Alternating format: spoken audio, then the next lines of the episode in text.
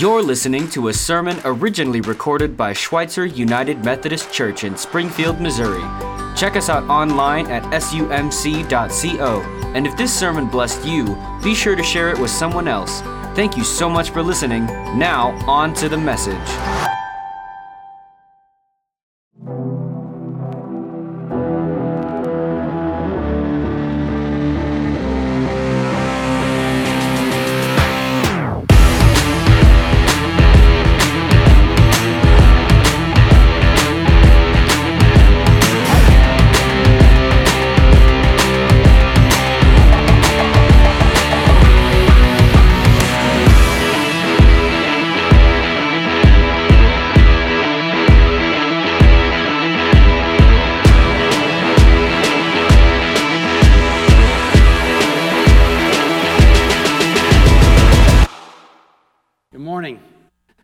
Pastor Bob. I want to visit with you today about the life of discipleship. We are on this journey together, this spiritual life journey, this understanding of going deeper in our faith. And last week we started out by talking about recognizing God, seeing God in our life, maybe having serendipitous moments. But coming to this reality of, oh my gosh, Jesus is who he says he is. And how do we come into faith in Christ? Well, today we're talking about something that's building on that, that understanding of we're entering into this life of discipleship. And it, it isn't easy. It is, it is not an easy way in which to even find, let alone follow. Jesus spoke to this when you look at the Gospel of Matthew. We're going to be looking at uh, verses 13 and 14. So Jesus says these words Enter by the narrow gate, for the gate is wide and the way is easy that leads to destruction. And those who enter it are many. For the gate is narrow and the way is hard that leads to life. And those who find it are few. Now, notice the first thing Jesus says is that there's a broad way. Uh, there's a way in which most people go. There's a way of destruction. There's the highway to hell, whatever you want to call it. But it's really a wide swath of a path. And he contrasts that to this narrow gate. And it's almost like you've got to be looking for it because you could miss it. And it's one thing to go through the narrow gate, it's even another thing to keep on the path once you find it. So, how do you decide the path of faith? How do you decide if you want to be a disciple? How do you know if you're on track? What, what's your criteria? Many people look at uh, faith as kind of like a cafeteria plan. You know, maybe it's like choosing your health insurance, okay? I've got a different plan than you probably do because of my age and my age factors, and I'm married and I don't have any children at home, but we, we do this, don't we? And, and, and for good reason. We choose a cafeteria plan. We have a la carte in terms of where we go and eat. We, we enjoy those options. And oftentimes we, we can think of faith as kind of like, okay, I, I guess I'm just going to kind of pick and choose where, where it works for me, right? Is, is that the way it works? Or is it uh, kind of like what's trending now? What's popular? Is it a new fad? Is it kind of like a kaleidoscope that you shake up the, the uh, whatever that is, and you get a new pattern and you get a new color, and it's whatever, you know, trips your trigger, uh, makes your heart want to sing, whatever, whatever resonates, gets your juices flowing. Is, is that the way this all works? You know, one of the things I love about the millennial generation uh, and younger people today is your emphasis upon tolerance and your emphasis upon justice and not wanting to give up with that. You know, my struggle with, with uh, some of uh, those views is that can you not be a justice person and be tolerant of all people, but do we have to believe that all opinions and all options are equally valuable? Or that all truth is relative? Because if we have to, man, I struggle with that. I got to be honest. I love the opening lines of the movie Lord of the Rings, The Fellowship of the Ring, where it says, The world has changed. I feel it in the water, I feel it in the earth, I smell it in the air. Much that once was is lost. And, and what I'm sensing in my spirit, in my heart, as I go through life and as I've been following Jesus for a long time, I, I sense that in our culture, in our world, and I don't want to be a Debbie Downer here today, but much of what once was is lost. I sense it's just harder.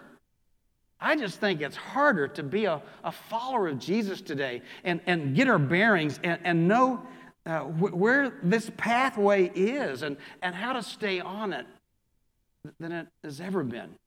So today, maybe you're a maybe you're a new Christian, or maybe you're someone that's re-engaging in your faith, or, or maybe you're just really starting to take your faith seriously. How do you decide? How do you get started? How do you know if you're on track? That's what we want to talk about today. I had an eye examination uh, Friday, and as I was visiting the doctor, you, you fill out information about yourself, and I filled out the information, occupation, pastor, and the receptionist says, Oh, you're a pastor. Usually I don't like people to know I'm a pastor because they start looking at me really weird or it usually shuts down conversation. And, but she's, Oh, you're a pastor. She, she said, I'm a, I'm a new Christian. And uh, she was real excited about her faith. She says, Yeah, I am being discipled by someone. So that was her word. She says, I am being discipled. And she said, I meet up with another person and she is speaking truth into me and she's learning, helping me to learn the scriptures, and I'm just finding my way. And she said, I became a Christian years before. So this woman is probably midlife. She says, I became a Christian a long time ago. I got saved a long time ago, she said. But I just strayed away because I never had someone to show me the way.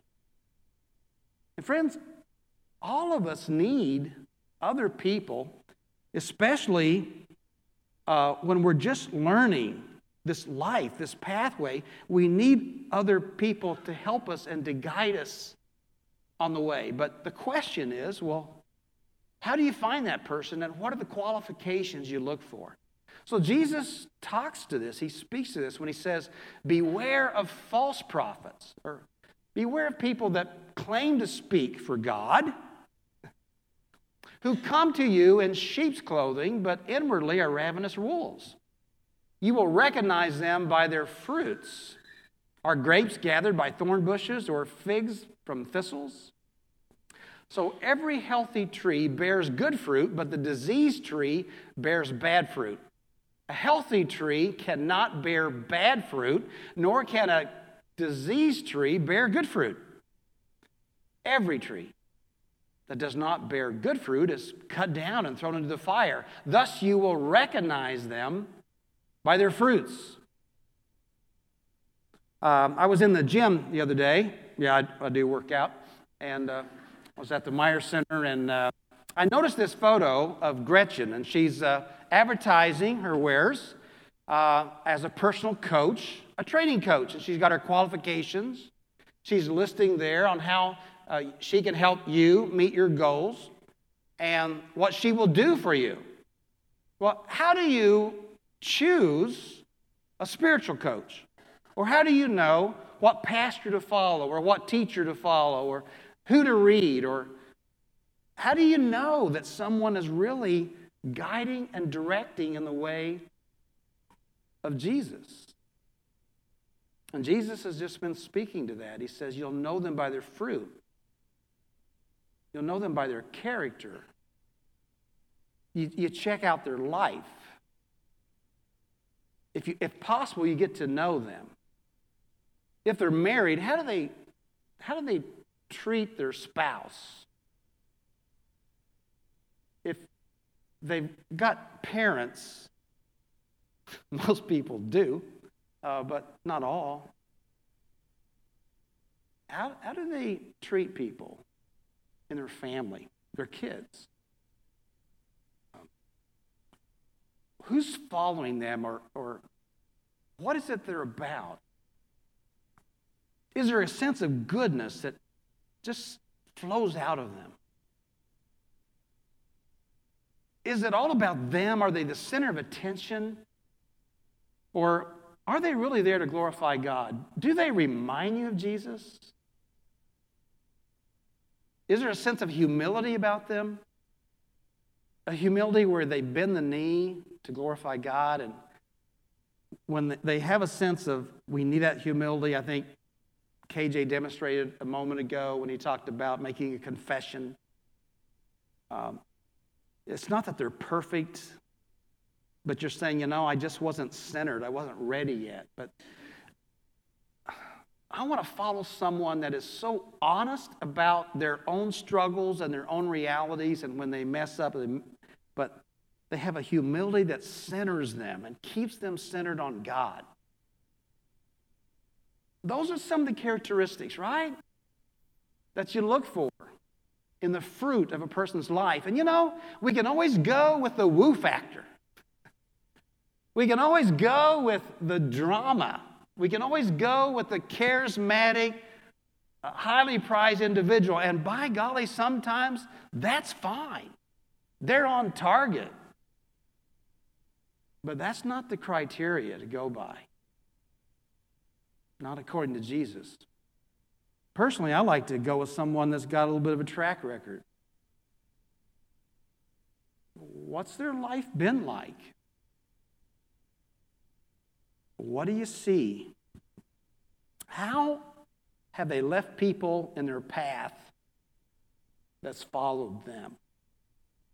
Well, Jesus goes on to talk more and more about what you look for. When he says, Not everyone who says to me, Lord, Lord, will enter the kingdom of heaven, but the one who does the will of my Father who is in heaven. That's always bothered me. On that day, many will say to me, Lord, Lord, did we not prophesy in your name and cast out demons in your name and do mighty works in your name? And then I will declare to them, I never knew you. Depart from me, you workers of lawlessness. So, according to Jesus, you know, people, even groups of people, can be led astray. Whole groupings of people can get toxic and we can get too rigid. Or some people can be doing these great, mighty things for God, and yet God is not in it. God never asked them to do it.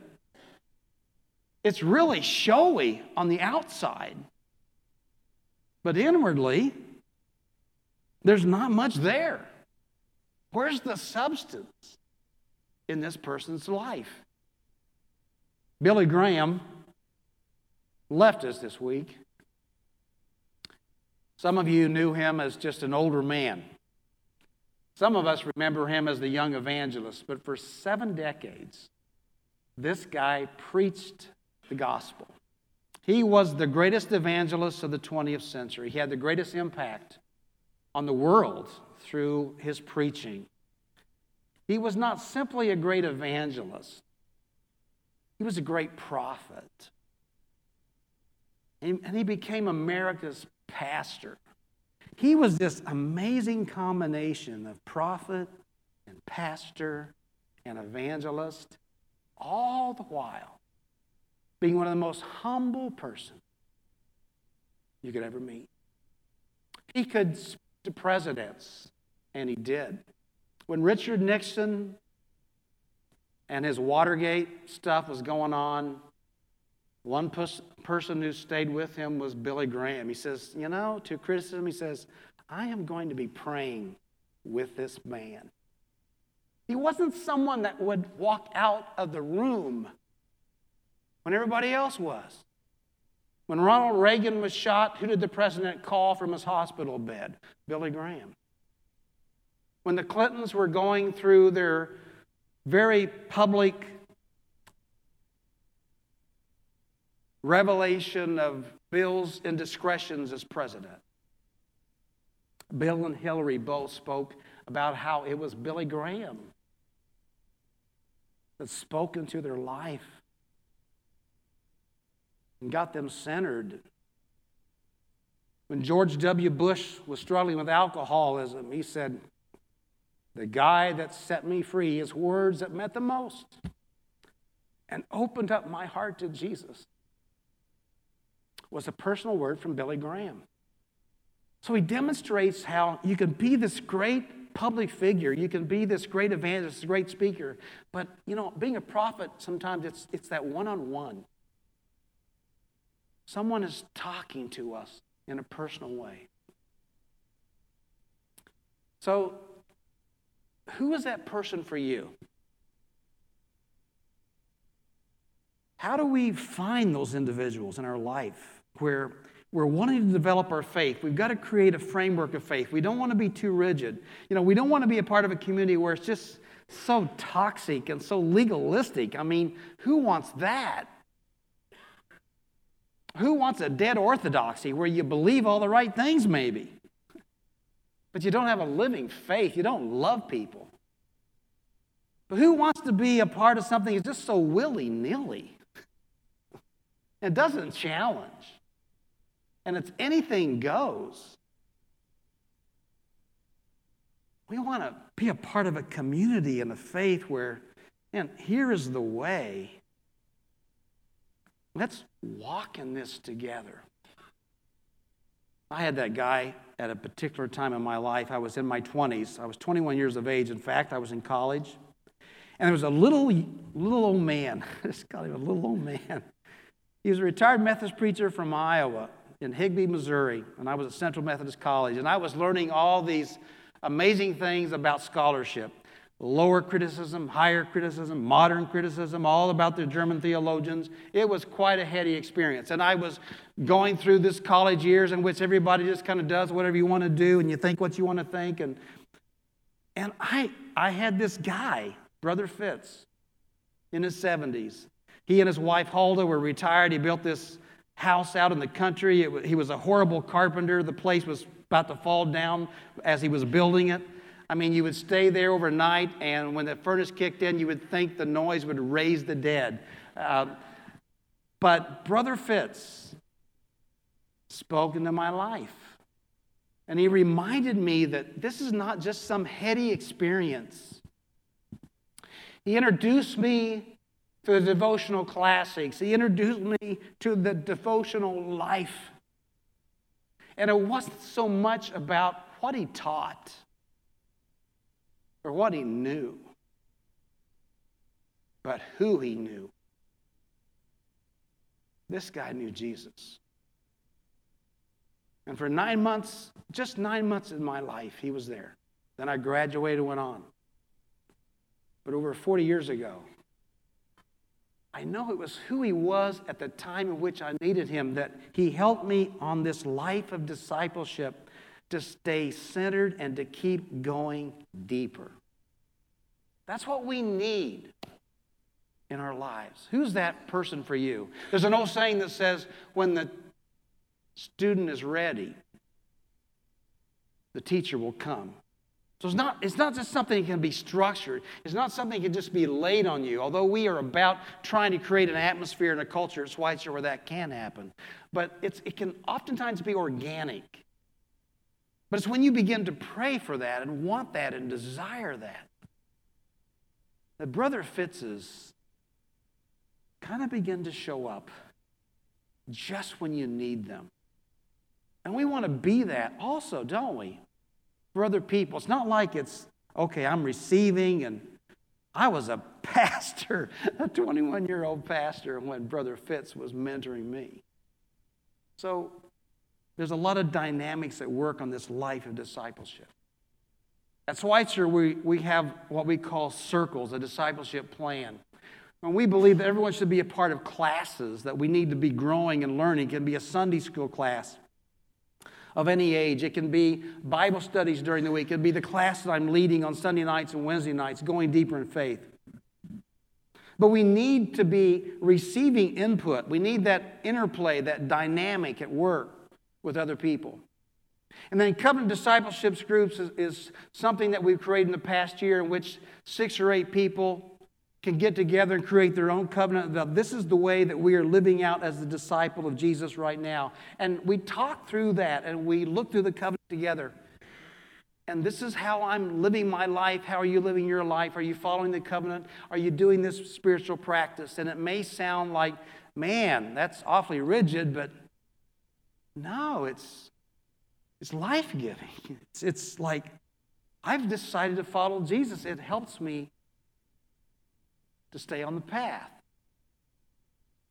So, how is that, and how can that be working for you?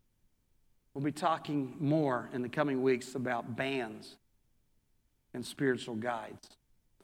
Well, Jesus went on, and Jesus said these words Everyone who hears these words of mine and does them, notice the connection, not just someone that hears, but everyone who hears these words of mine and does them will be like a wise man who built his house on the rock. And the rain fell, and the floods came, and the winds blew and beat on that house, but it did not fall because it had been founded on the rock. And everyone who hears these words of mine and does not do them will be like a foolish man who built his house on the sand.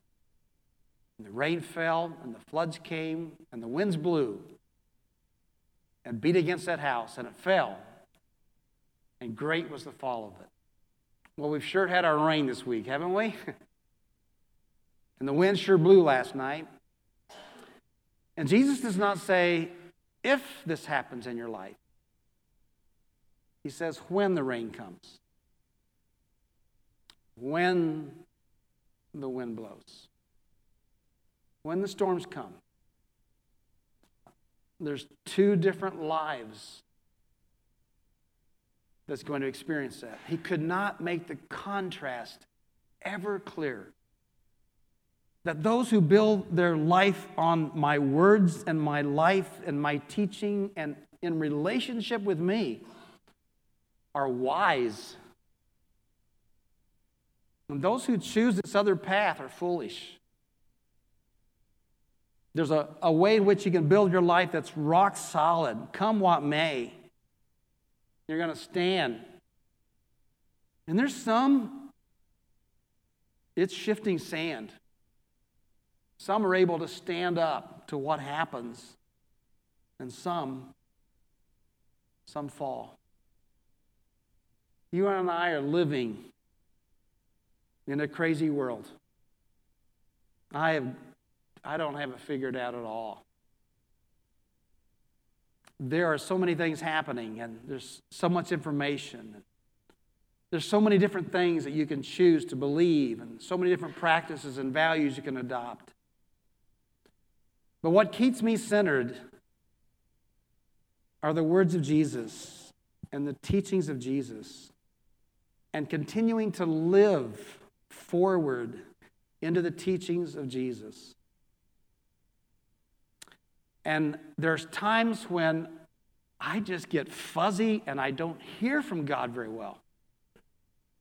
And I need other people then that I've built these relationships with that helps me because they're not perfect, but they love Jesus and they're hearing from Jesus and they're walking with Jesus.